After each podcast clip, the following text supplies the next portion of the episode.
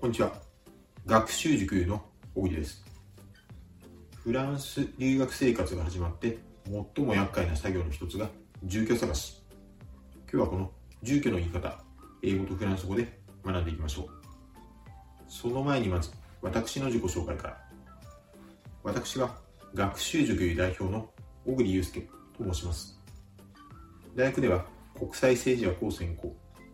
大学院ではフランス、パリ政治学院という大学に交換留学生として在籍をしていました。当塾ではフランス留学で夢を叶えたい、そんな方のためのオンライン講座を提供しています。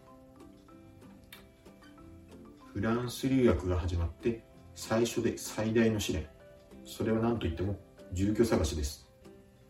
この住居が定まらないと、その後の生活が何も進まないんですね。例えば、携帯電話の契約、その他様々な契約行為、住居が定まっていなければ実は何もできないんです。ですから、最初は住居が定まっていない間はとても心細く大変なものですが、これが決まってしまえば一気に生活が前進します。そんな住居探しで頻繁に使うこの住居という単語を英語とフランス語で見ていきましょう。住居は英語でアパートメント。もう一度発音します。住居は英語でアパートメント。まあ、アパート。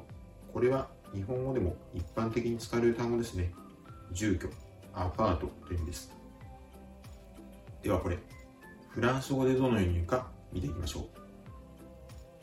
フランス語で住居はアパートモンもう一度発音します。住居はフランス語でアパートモン。英単語と？比較してみましょう。アパートメントとアパートモン。単語がなんとなく同じようで違う。違うようで同じ。語源が同じですね。英語のアパートメントはそのままフランス語のアパートという単語になっただけなんです。発音のポイント。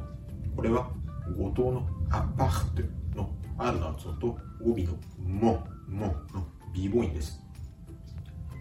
R の発音はうがいをするようなという仕草にハヒフヘホのフというような形でアパート、アパートと発音してあげるところがポイントです。この R の発音は英語の R の発音とは全く違うことに注意が必要です。テキストなどでは口外を震わせる振動音としてこの R の発音説明されるんですけれども私にはこの日本語の説明が未だによく分かっていません。ですからこのようにうがいをする仕草というのがまさに口外を振動させている音というところで一番分かりやすい例えかなと思っています。そして次のポイント。これは語末の「もん」「もん」微母音です。微母音はアパクト。マンマンと言いながら同時に鼻から息を抜かすように発音するところがポイント。アパクトマン。アパクトマンですからカタカナ発音のマンよりも発音が柔らかくなるわけですね。発音のコツとしては、んを鼻から発音するようにアパクトマン。アパクトマン。と発音してみましょう。この B ボーイの発音も少しイメージがつかみづらいかもしれませんが、この鼻から息を抜かす、鼻から発音するような気持ちで発音すると B ボーイになります。続けて発音すると、アパートモン、アパートモン。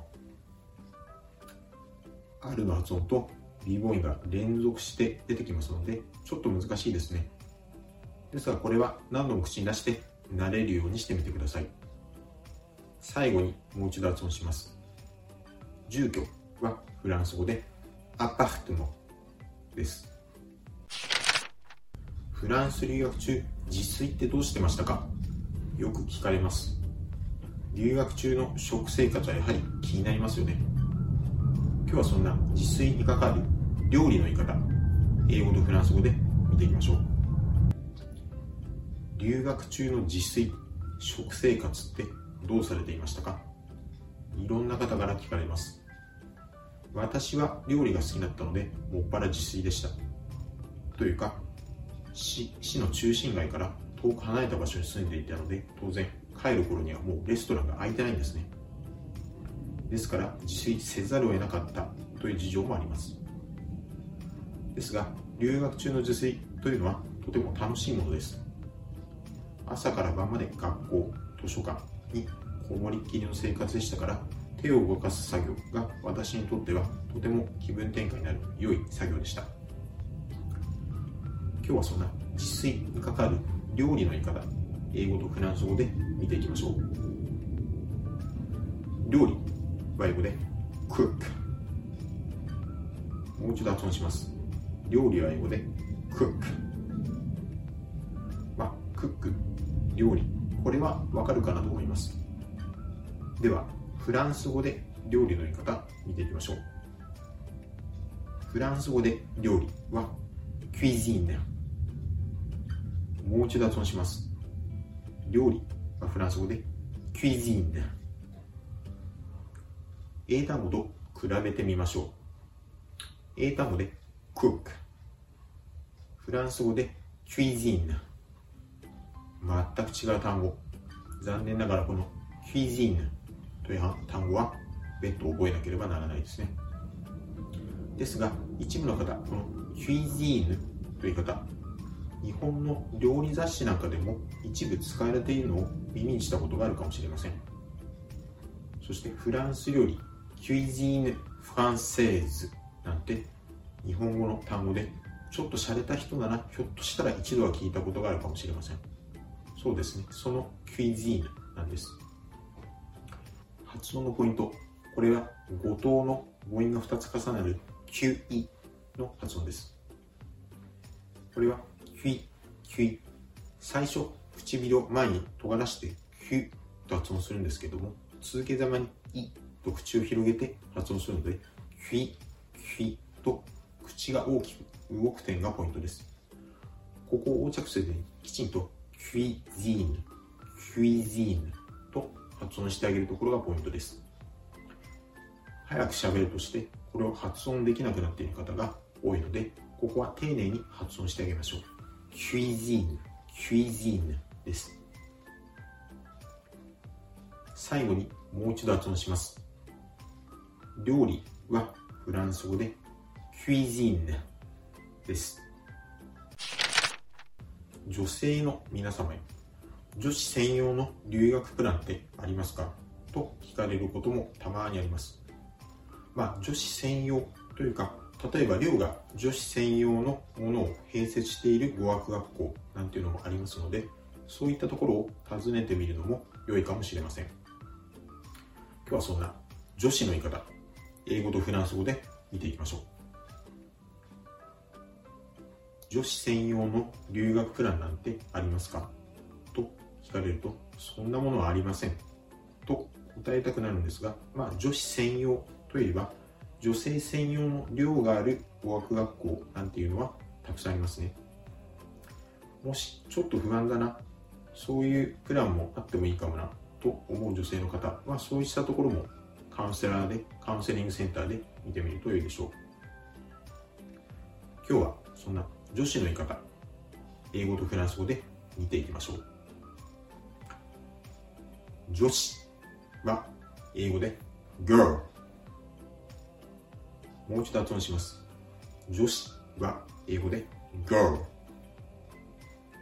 まあこれは中学校で習う単語ですね。少年男子が boy 対して女子女性が girl ですね。ではこの女子の言い方。フランス語で見ていきましょう。フランス語で女子はフィーもう一度発音します。フランス語で女子はフィーです。英単語と比べてみましょう。英単語で girl フランス語でフィー単語自体は全く違いますからこのフィーという単語は覚えなければなりません。ですがこれも英単語との対比で覚えると簡単に覚えられます。英語で男子女子は boy girl フランス語でも同じ対比があります。男子男の子はギャルソンこれに対しての女の子女子という意味がフィーユなんですね。まあこれは仏言語級でも出てくる簡単な単語ですからこれは覚えられるかなと思います。ギャルソンという方も聞いたことがある方も多いと思います。例えば飲食店のボーイなんかをギャルソンというんですけれどもこれはまさに英語でのボーイボーイの意味ですね。ですからそのギャルソンの対比としてフィーユを覚えれば簡単に覚えられるかなと思います。発音のポイント。これは5末の「ゆ」ですね。発音自体はフィーユフィーユとまあカタカナ発音でも良いんですけれども実は綴りが FILLE L の発音を「ゆ」と発音するケースがフランス語ではしばしばあります。